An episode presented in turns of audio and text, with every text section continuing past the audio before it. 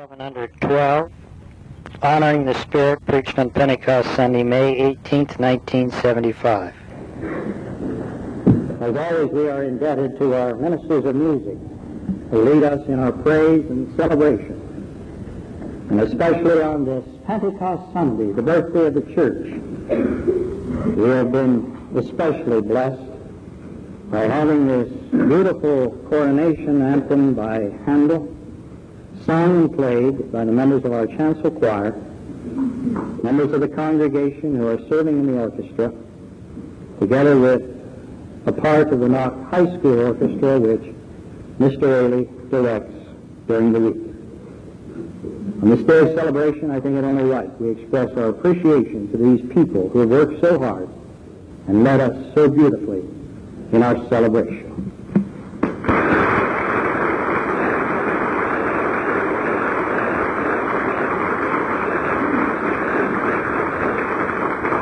This is the day of celebration, the day when God's people give thanks. Join with me now as we read from one of the great old texts of the Old Testament, Zechariah, the fourth chapter.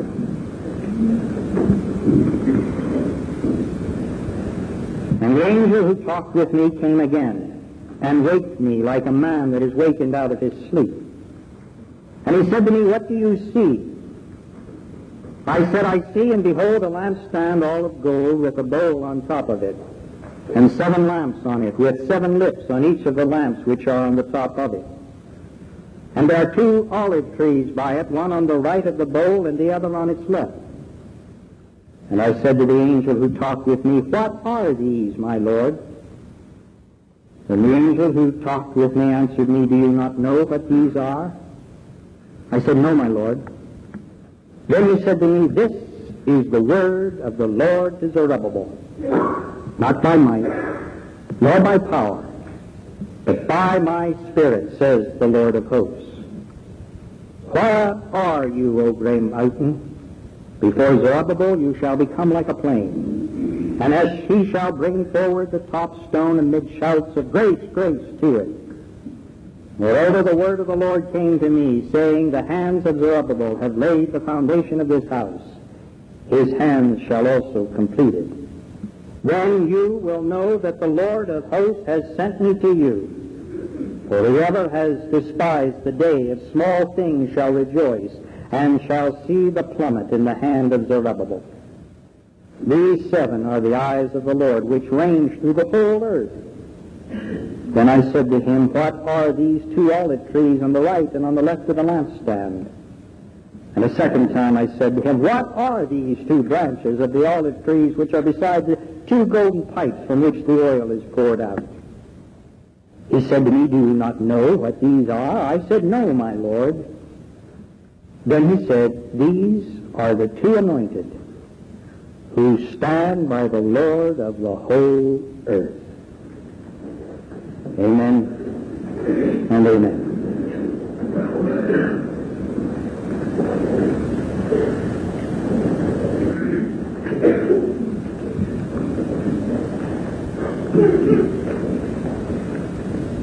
Today is Pentecost, the birthday of the church. This is the day, 50 days after Easter, when we commemorate what happened on that 50th day after the first Easter. The day God revealed himself in a different person, in a different way than, than he ever had before. He revealed himself under the person of the third part of the Trinity, the Holy Spirit, and to a little group of people gathered together in prayer and with thanksgiving in an upper room in a house on a street in the city of Jerusalem. God revealed his Spirit. Now this is one of the theological riddles that we have within Protestant Christianity. And throughout the whole Christian church, it has been very difficult throughout the years to explain how God, who is one God, can be subdivided into three persons. The writers of the Creed have tried to put it very distinctly by saying that he is one God in three persons. The best way that I can understand it and explain it to you is that God is one spirit. But at one time in history, though there never was a time when there was not God the Father, God the Son, and God the Holy Spirit, nevertheless, God in history at one time, the Father, created the whole universe. Then on the first Christmas, God became man, and in his Son Jesus Christ, we have the same Spirit that was in the Spirit Father created. And then 50 days after Jesus was resurrected from the grave, God revealed the third part, which had been ever since the beginning with the Father and the Son, the Holy Spirit. And in that Spirit, God is living in the world today. God, who was in the Father, created the same Spirit in the Son. And that Spirit that walked upon the face of the earth for 33 years and perhaps a 5 foot 11, 193 pound dark skinned Galilean, on Pentecost now came to live in a new body, a mysterious body, a body which hence has been called the Church of Jesus Christ. This is the birthday of Jesus' church, of which you and I have been called by God's Spirit to be a part. Now, it's a rather spooky thing to try to understand and explain, but nevertheless, it is real and powerful. And since that first Pentecost, which was perhaps 1942 or 1945 years ago, we have the history of a spirit working through a group of people known as the church. And when you study the history of the church, you find not only tragedy, but you find triumph. And the difference always is the same. When people follow the Spirit of God, there is triumph.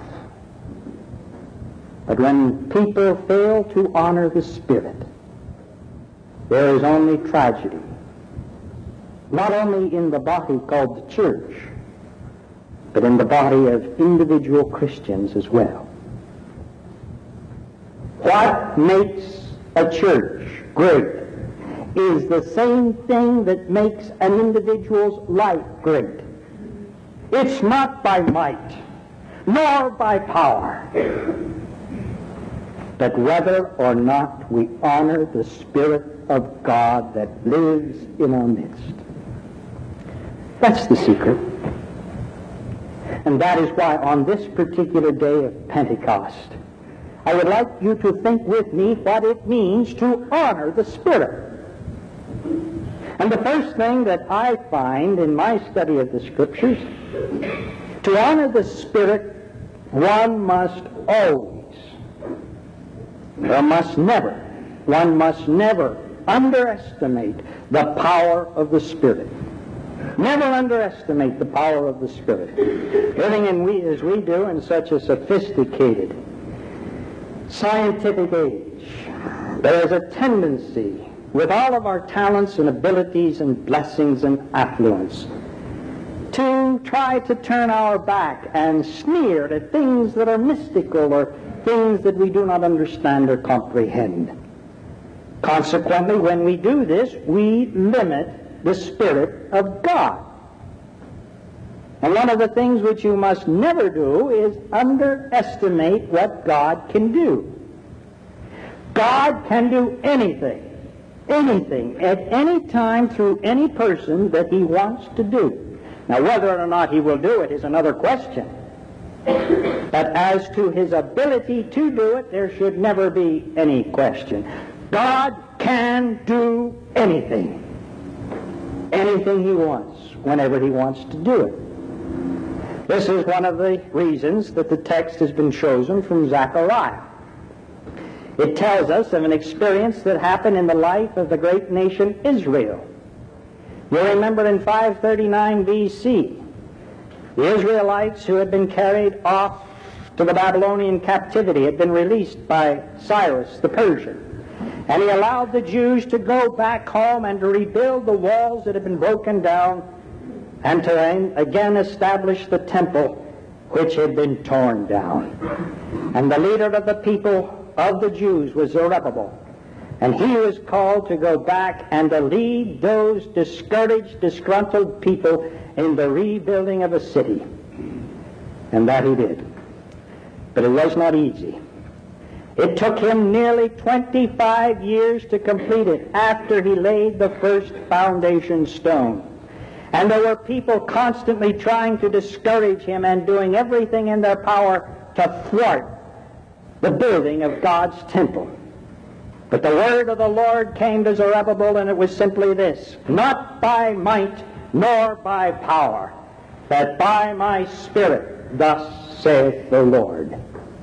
And those people who despise small beginnings eventually were present when they saw Zerubbabel, who had laid the first stone, lay the last stone, and with the plummet measure the plumb line to see if the building was straight.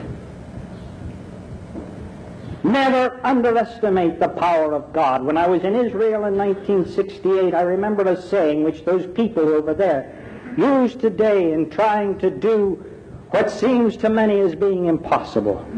The saying went like this The possible we do today, the impossible will take a few days. And that's the way it is with the Spirit of God. And those of us who are discouraged, disgruntled, are ready to give up hope. Don't do it. Don't do it. For we honor the Spirit of God when we do not underestimate the power of the Spirit. Another way we honor this third person of the Trinity is by recognizing his presence. Recognizing his presence. The presence of the Spirit. The Bible would have us to understand that, you see, there are other spirits in the world as well as the Spirit of God. Yes. The Bible says there's the Spirit of truth as well as the Spirit of error.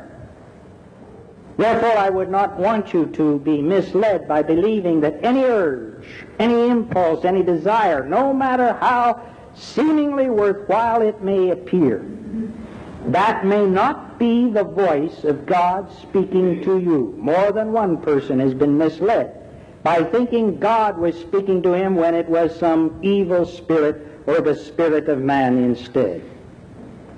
Therefore, as the Bible tells us, we are to test the spirits to see whether they be of God.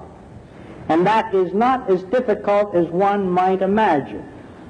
Many people, in trying to interpret the leading of God's Spirit in the world today, think that must be left to the theologians and to those who are constantly studying about God. No, that's not necessarily true. One recognizes the Spirit of God with some simple tests, the first of which is test the Spirit to make sure that it does not contradict the teaching of Jesus. You see, it's altogether impossible for the Spirit of God to lead us in something that Jesus taught was wrong. When Jesus, the one who predicted and told us about the coming Spirit, he said in John, When the Spirit of truth comes, he shall lead you into all truth and bring to your remembrance whatsoever I have said unto you.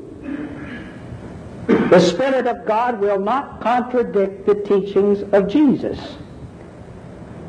And if you know the teachings of Jesus, you can easily and quickly determine whether or not the Spirit that is speaking, either through a preacher or a politician or through the newspaper or through any teacher, whether that is the Spirit of God speaking or the Spirit of some evil. You see, this is the reason we try to get you people into Bethel and why we work hard to get you out to adult Bible studies on Sunday morning and get you involved here in reading the Word of God. It's not to gain some prize for you or for this church. It's not just to test your memory or make you authorities in ancient history. It is to give you a background, an understanding, a criteria, a norm so that when you hear the voices speaking today, and there are so many voices that are speaking, we can determine which voices are the voice of God. And as long as that voice complements and coincides with the teachings of Jesus Christ, you can be sure that voice is the voice of the Spirit of the Almighty. Secondly, you judge the Spirit and you test him by seeing whether or not he builds for unity and what he says makes for unity. As the good book says, our God is not a God of confusion. Our God is not schizophrenic. He does not tell you one thing and me something else. God is the same yesterday, today, and tomorrow. God does not speak out of both sides of his mouth. God is consistent. And what God says to you, the Spirit of God will say to me. And you can always judge the Spirit of God by the harmony and the unity that it brings to its teachings. And I'm sorry, a church that is filled only with turmoil, with bitterness, with resentment and contention, and where there's only arguing and hating among the people, I'm sorry, the Spirit of God will not be there. When I hear two people on opposite sides both arguing that they are instruments of the Holy Spirit, I doubt very much whether either one of them is following the Holy Spirit. God builds harmony, and any God who creates the beautiful trees of the land and the birds sing. Did you hear them during the first part of worship today? It's the first time I've heard a bird sing in this sanctuary for a long time. That's marvelous. But any God who creates those beautiful things speaks only beauty and harmony unto his people. That's the great thing about what happened on that first Pentecost Sunday. The people were all together with one accord, the Bible says. Before the Spirit came, and when the Spirit came and moved those people, it says later in the second chapter of Acts, the people gathered together, together in harmony, and the Lord added to their number daily. That's the way you can judge. Another way you judge the Spirit, whether or not what He is saying and doing brings harmony and togetherness to people who are trying to follow the leading of God. And the third is simply does that saying, that teaching, that voice of that Spirit exalt Jesus Christ. That perhaps is the key to the test does that Spirit exalt Jesus Christ? You see, the Lord himself said that when my the Spirit comes, he will glorify me. And John tells us in the first epistle that this is the way you test the Spirit. Whatever Spirit professes that Jesus Christ has come in the flesh, he is of God, and whichever spirit does not confess that Jesus is come in the flesh, he is not of the Spirit of God. You see, what we do and say may be made to exalt us or to exalt someone else. But the Spirit of God working in us and through us will exalt Jesus Christ and Him alone. And when Christ calls all people unto Him, it is only when he is raised up. So ask yourself these three questions. Is this voice consistent with the teachings of our, Lord? Is it to bring harmony to God's people?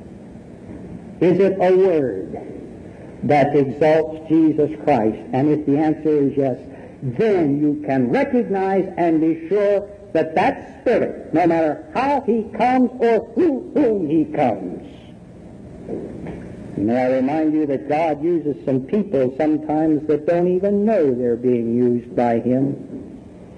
You can be sure that that is the voice of the Almighty speaking to you. And who knows? Maybe some will even hear the voice of God in this church today. When you never underestimate the power of the Spirit. And try very hard to the best of your human ability, backed with the Word of God, recognize the presence of God. Then you honor the Spirit when you follow His prodding. I find that's the way the Holy Spirit works. A little nudge here, a little jab there, a little push yesterday, another little touch today. He prods, constantly prods. He never forces, but he's always opening a new door, always wanting us to follow. But this is where it's so difficult, isn't it? It's so difficult. Oh, we can, at least academically, recognize the power of God and the presence, but having the courage, the intestinal fortitude, the Bible calls it faith, to let go and let God, to follow Him, to answer His prodding, to go out not knowing where you are going, but just believing that the Spirit of the living God is leading you. That's tough. But that is what we must do. Today is not only the birthday of the Church of Jesus Christ, but to those of us who are a part of Bakerstown Church, this is as close to our birthday as we will come this year. On Tuesday of this week, May 20th, we will celebrate 104 years. The time that 58 people gathered on this very property, believing that the Spirit of God had called them to organize a new congregation. On May 20th, 1871, those people met here, elected three elders, and today each one of them in their grave, I think would be very, very proud and happy to be able to realize what they began in laying a foundation we are continuing to build upon. But folks, believe me, we are here not by accident. We are here because our predecessors were willing to take the leap of faith. And when they heard, recognized, and knew the power of the Spirit and His presence, they followed. God help us if we don't have that same Spirit. For in these days that are so difficult for the church, for our nation, and for some of us, may we remember that the Spirit of God still speaks. And he still speaks the same words that he spoke to Zerubbabel. And this time, this very ticklish time, when our nation's prestige is being threatened, and when the church seems to be losing out in its battle, and when many people have lost faith and hope, may we remember that greatness, be it that of a nation, a church, or a person, comes not by might, nor by power, but by the Spirit of God and people who honor that Spirit. Hallelujah. Amen. Father, thank you for giving us so much, especially of yourself by the power of your Spirit. Help us to follow him. And now may the grace of our Lord Jesus Christ, the love of God, and the communion of his Holy Spirit be and abide with us all now and forevermore. Amen.